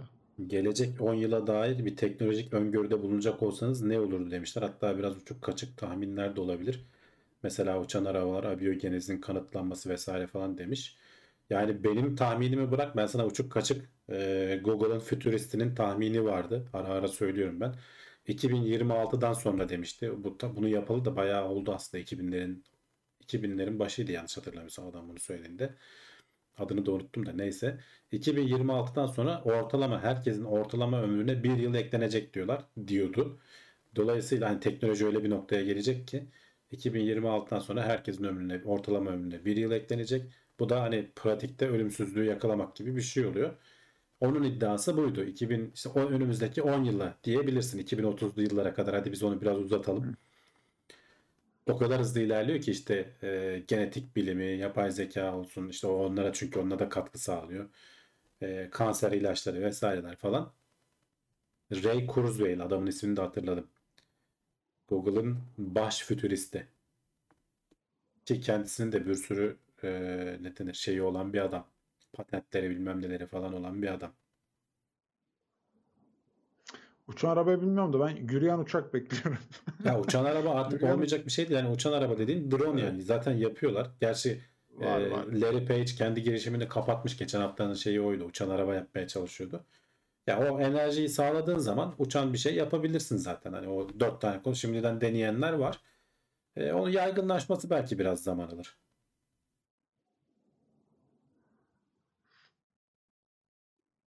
Havayı iyi kullanamıyoruz ya. Uçan araba teknolojisi Ya yani işte biraz verimli biraz değil. zor bir şey yani evet yani çok gürültülü, e, riskli, Verimli değil, verimli değil. riskli, Evet. verimli değil şu an için. İleride olursa olur. Neden olmasın? Hani havadan hızlıca trafiğe takılmadan bir yere gitmek. Ama işte onun bir düzenlenmesi falan lazım. Onun otonom olması lazım. Bizim e, insanın kullanmaması lazım bence onu. Evet, enerji verimliliği önemli ya. Yani bu uçan araba bir lüksiyet olarak belki çıkar. Hani e, kullanır Ya önce şey başlar ya kadar. belli hatlar arasında gidip gelen mesela işte e, köprüden geçmezsin de e, deniz taksi gibi e, İstanbul yakasının bir yakasından bir yakasına uçan araba olur. E, Neden met- olmasın? metro var be abiciğim. Boş ver. Bin geç yani feribota bin. Ha, metro var işte evet yani onu diyorum yani. Yani Feribot da yavaş kalır belki uçan araba taksi hızlı gider bir yerden bir yere. Öyle başlat diyorum hani sonradan onu geliştirirler. Hani önce bir rotası belli olur. Binersin geçersin hemen karşıya veya bir yerden bir yere gidersin. Sonra o böyle genişlemeye başlar, yayılır. Benim ama kendim bence benim fikrim şey olur. Yani yapay zeka alanında çok gü- güçlü gelişmeler görürüz gibi geliyor 10 yıla. Zaten onlar yani bence kalmaz ya 10 yıla. Hani çok çok hızlı geliyor. Beklediğimizden hızlı geliyor yani. Video editleyen yazılım demiştim ya yapay zeka. Onu da yapmışlar sanırım. Yaparlar canım. Yani hani videoyu veriyorsun videoları kendisi hemen tık tak tak kurguluyor sana. Hani sen müdahale etmiyorsun ama o kendisi bir şeyler yapıyor yani. Işınlanmayı buldular mı? Bulmadılar Akif. Işınlanma zor. Bence orada Elon Musk'ın Hyperloop muydu? O proje güzel ya. Elon Musk'ın mıydı o Hyperloop?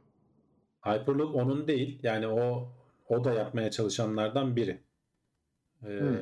Hyperloop diye hani onun için geliştirmeye çalışıyor. O sonra ama Ha, tünel işine şeydi. kaydı o biraz daha tünel tarafına ağırlık verdi. Hyperloop yani güzel. Niye? Çünkü havayı ortadan kaldırıyorsun. Bir verimlilik arttı. Hani direkt.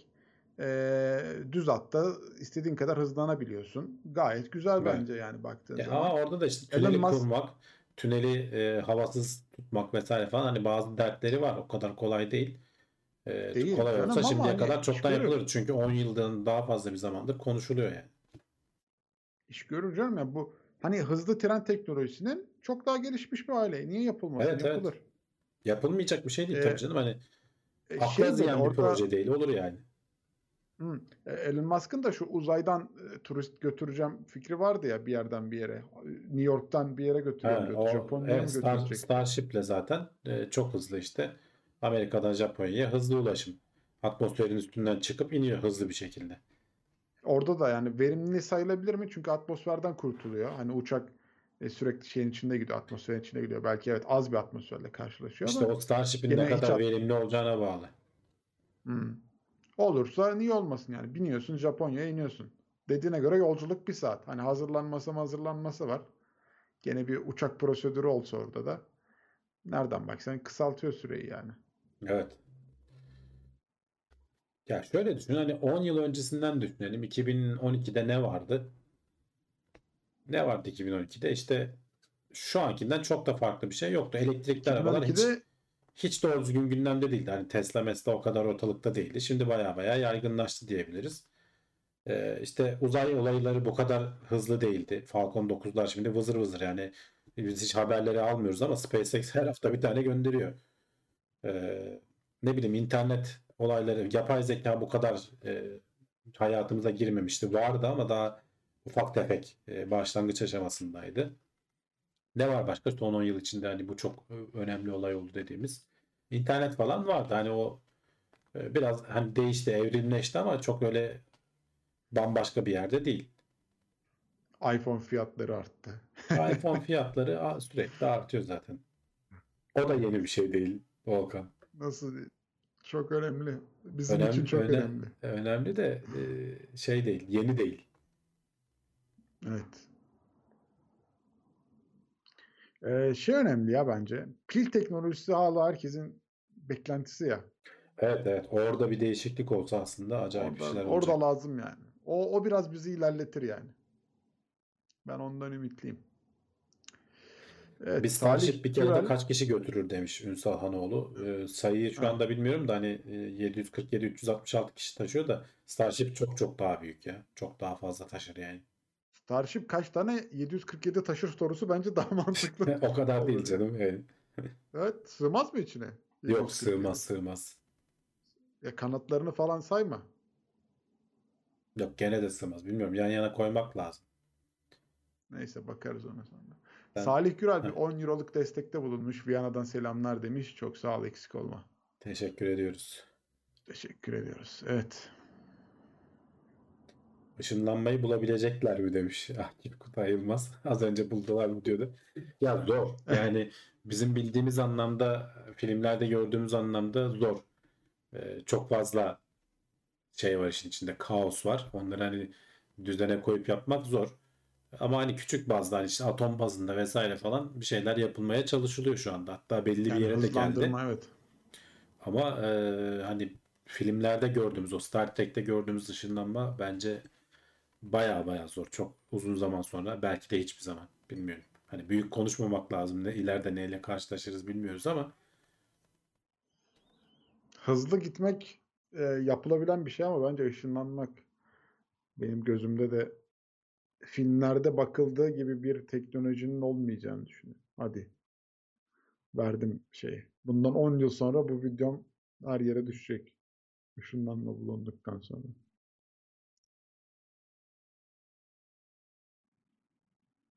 Bilardo toplarını bak demiştim masasında tüm topları tek vuruşta dağıtabilirsin ama dağınık topları bu kadar kolay aynı düzende bir araya getiremezsin. Hele ki daha kompleks maddeleri evet yani burada işte termodinaminin o kanunu çok şey kanunu entropi sürekli artar olayı devreye giriyor. Dağıtabiliyorsun. Dağıtman nispeten kolay. Ama işte bir kere atomlarını ayırdıktan sonra aynı yapıda geri birleştir dediğin zaman e, muazzam enerjiler gerekiyor. Geri birleştirdiğinde de aynısı mı olacak? Ondan da emin değiliz yani. Hani onlar da çözülmesi gereken sıkıntılar.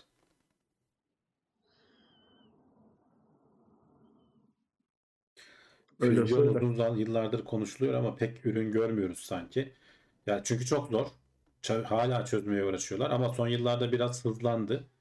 Ee, ara ara bize de hani konuk oluyor. Ufak ufak rekorlar kırılıyor. İşte yok bilmem kaç milyon derecede 100 saniye tutuyorlar. 120 saniye tutuyorlar. Her seferinde o bir önceki rekorun bir üstüne çıkmayı başarıyorlar ama hala e, verdikleri enerjiden daha fazlasını alabilecek noktada değiliz e, füzyonda.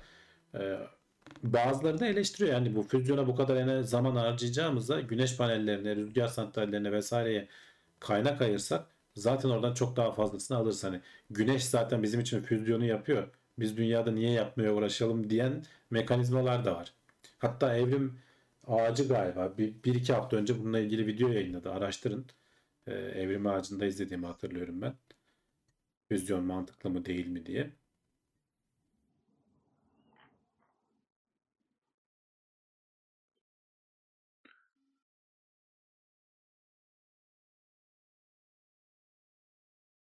Işınlanma bulunduğu an zenginiz demişler. Hemen La Casa de Papel tarzı darphaneye girip çıkarız.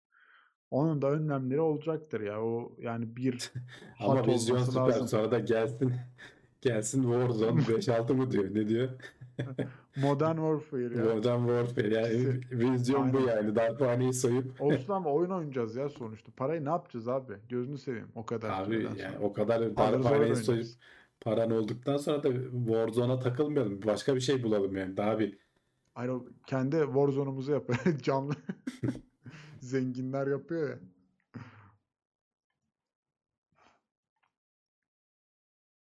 Işınlanmak eşittir ölüm demişler. ışınlanma vergisi demiş. Hakikaten Olur öyle abi oluyor. tabii. Enerji tüketen her şeyden vergi lazım.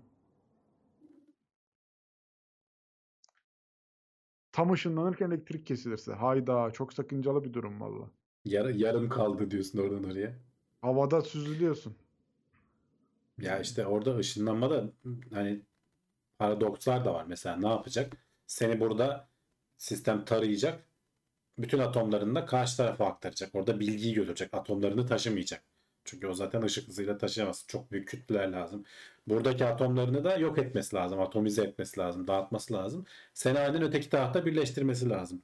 Ya buradaki kopyan kalırsa öteki taraftan da bir kopya yaptık. İki tane hamdi oldu. Hadi bakalım. Öyle dertler var E bir de- yani.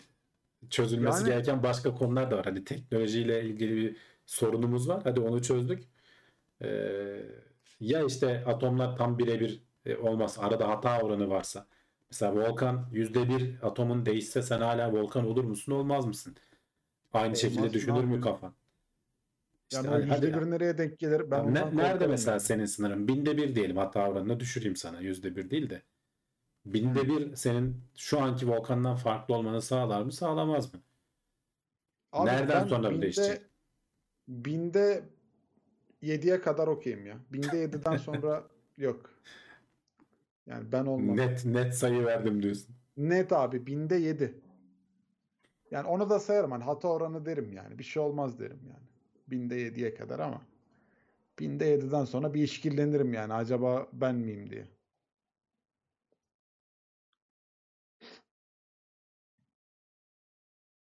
Orada bir de hani işin eee, şey boyutu da var hani. Ruh boyutu denilen bir boyutu da var yani. Ruhun aktarılması gerekir bazı İşte inançlara biz, göre biz de şimdi hani maddesel boyutundayız şimdi. Madde üstü Maddesel kısımları bilmiyoruz da yani. işte yani. Ruh nedir onun onun tanımında bile daha anlaşamayız. O yüzden Evet. oraya girme. Yo hani şey hani baktığı zaman onu da hesaba kattı yani şimdi hani e, böyle bir durumda. Tabii.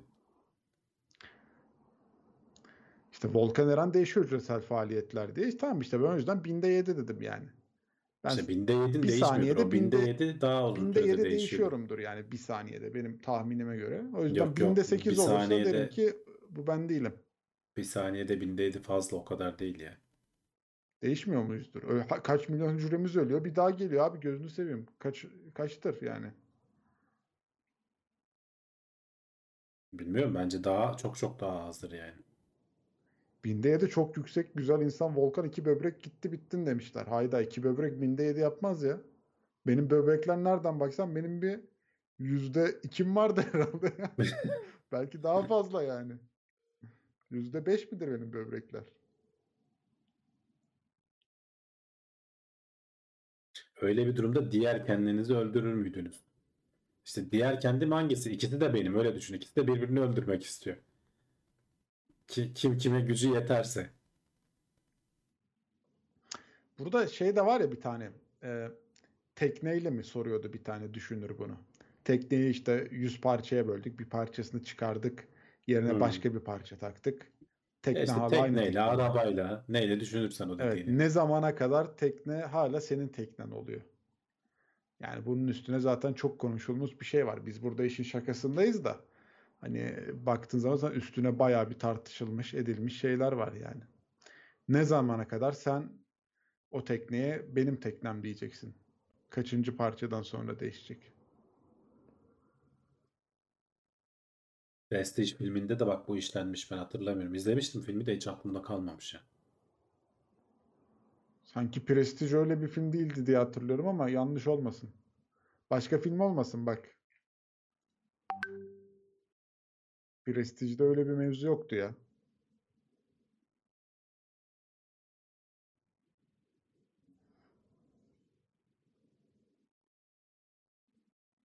Nasıl ya Prestige ya? Hayır. Ben ben emin değilim abi. Prestige'de başka bir mevzu vardı e, işin içinde.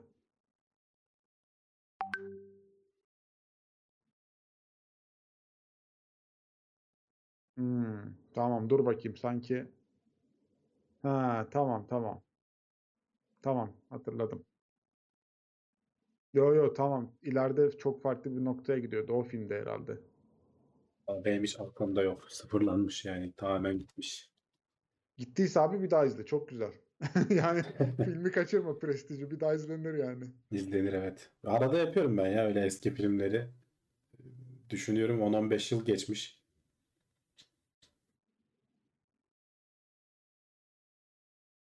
Ağır spoiler diyorlar. Abi çok, ama harbi ağır spoiler ya. Yani şimdi konuştuk üstüne ama inşallah herkes izlemiştir. İzlemeyen Abi de kaç senelik ne yapalım canım yani. Yeri geldiği Yani. zaman Ya, hani özür dileriz ama konuştuk artık zaten üstünü. altıncı his vardı bir de. Şimdi asıl spoiler vardı. 20 yıl olmuş ya Prestige yayınlanalı. Hakikaten kusura 50 bakmayın seneden yani. sonra mı? Kaçtan sonra spoiler sayılmıyor? 50 mi? 50 de çok be. 50 çok canım o. Ne artık şey mi? Telif hakkına mı şey yapıyoruz? Hani ne bileyim hani şeyde şeyde var ya USA'de bilmem ne devlet sırrı 50 yıl sonra açıklanabilir. Clarkson Farm'ın yenisi gelecek sen eski şeyleri izliyormuşsun. Birinci bölümü izledim. Çok o kadar Haydi. sarmadı. Çok çok şey geldi bana. Danışıklı dövüş gibi geldi yani. Hani biraz daha böyle organik olsa çok hazırlanmış yani.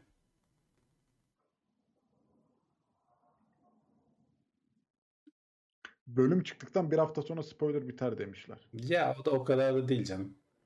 Ya ben ona o kadar Beş yıl abartmıyorum ya. Yani spoiler beni o kadar delirtmiyor mesela. Ben izlerken gene aynı heves keyfi alabiliyorum yani.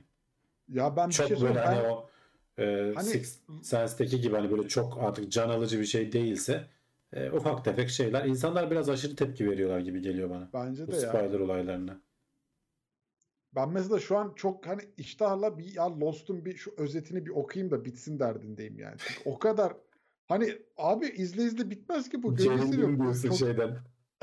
Gizemden Hani- daraldım. daraldım artık. O kadar bilinmezlik soktular ki işin içine. Unutuyorsun bazı bilinmez. Yani adam herhalde şey düşünmüş. Ya dur bir bilinmezlik daha sokalım da ilk soktuğumuzu unuturlar belki demiş yani. Tam olarak öyle yapmışlar yani diziyi. Hani okuyayım da bir bitsin. Neymiş abi bu Ben şeyi sevmiyorum ya. övülmüş. Sen bir de şimdi toplu izleme şansın var. Eskiden bir sene bekliyordun onu. Abi çok yani Bir önceki seneyi unutuyorsun. ya. Bak izlettiriyor. Kesinlikle izlettiriyor. Ama bir de şey sonu var hani. Çok kötü bitti diyor ya millet. Hani izledik izledik ben de izledim izledim. Hiçbir şey anlamayacağız. Saçma salak bitecek. E niye izledik olacağız ama e, bilmiyorum. O bilinmezlik sebebiyle beklediniz. Kesinlikle hak veriyorum ama yani abi aşırı bence hani her şeyden koyalım da bir dizi yapalım Lost olmuş bence.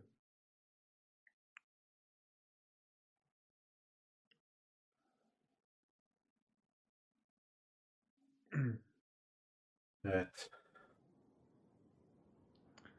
Ses kötü diyenlere ne demek istiyoruz?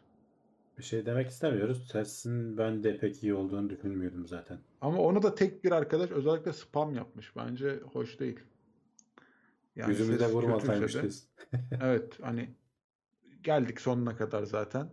Biz de bazı sorunlar olduğunu biliyoruz ama düzeltmeye çalıştık geçen hafta da. Bu hafta da elimizden geldiğince geldik derdimizi anlatıyoruz.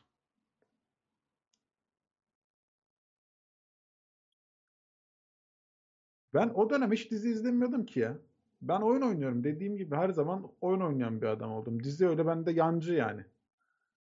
Oyun oynamaktan Hangi yorulduğum telefonu? zaman hani hareket etmeden nasıl aktivite yapabilirim dediğim zaman genelde şey oluyor yani dizi izliyorum. Hangi Ben telefonu sıkı kullanıyorsunuz Doktor- demişler. Doktor Volkan Who'ydım. senin telefonun ne ya? Ne Ne kullanıyorsun? oldu? Hangi telefonu kullanıyorsun? Telefon Xiaomi Mi 9T. Hı. Ne oldu? Hiç, hiç lafı geçmemiş de biri sormuş hangi telefonu kullanıyorsunuz diye. Ben de iPhone 11 var. Seninkini de Ha. hiç bilmiyordum da merak ettim. Valla Xiaomi Mi 9T ya gayet de günümüzde de hala güzel iş gören. Mis, mis gibi sevdiğim telefon bir diyorsun. telefon. Yani zaten hani yenisini alacak bir durum yok yani. Hanıma şey aldım. M52. 5500'e mi ne aldık? Yalan olmasın. Belki de 5200. Aldıktan bir hafta sonra 6.5, 7, 8, 10 oldu telefon yani. Hatta hanım dedi ki ya gerek yok telefonumla idare ediyorum. Amazon'dan almıştık iade edelim falan dedi. Dedim bu saatten sonra iade etmem. Bu bir yatırım aracı oldu. Artık iade edilmez yani. Aynen kamera sıfırlayan. İlginç bir tasarım o ya. Ben Hatta seviyorum. Hani Düş, düşürme ihtimali olunca da Güzel. geri mi çekiyordu içine öyle bir şey vardı bir modelde evet hatırlıyorum evet ben. çok çalışıyor bu, bu arada. Yani o mekaniklerin tamamı güzel kurgulanmış ve çalışıyor. Kamerası çıkan telefon. Buyurun. Bakın. Yani Evet. hangi telefonda var ya bu özellik? Güzel bence evet neden olmasın. Bence de güzel Değişik yani. bir Hani yaklaşım. Ekranın ortasını delmektense kameranın mekanizmayla çıkması kabul edilebilir bir şey. Evet hadi kapatalım yavaştan. Hadi geldi mi vakit? Gidelim o zaman. Geldi Dinlenelim biraz mi? erken bu Haftaya- hafta biraz. Haftaya hazırlanalım mı? Şu Şöyle dark, yeni yeni dark görevini bekle. açayım bir bakayım vurabilecekler mi vuramayacaklar mı NASA'yı izleyelim. Oo daha buçukta o ya. Buçukta yayın başlayacak da Evet, evet. varacak O- o da arada- izleyeceğiz de. O araya bir dizi sığdırırız diyorsun. He, ben oraya gideyim bir Lost mu ya da oyun mu oynarız bilmiyorum. Bakarız duruma. Takipte kalın. Belki Twitch'te Eren Murat abi ikna edersen Warzone oynayabiliriz. Belli olmaz. Ziseknet kanalına bekliyorum. Reklamını da yapayım giderek. Ee, haftaya görüşürüz diyelim. Ee, haftaya da SLS gelecek mi? Heyecanla bekliyoruz. SLS'ten bir haberimiz olacak mı diye. Evet Ee, inşallah. Burada buluşuruz. Kendinize çok iyi bakın. Hoşça kalın. Hoşçakalın. Haftaya görüşmek üzere.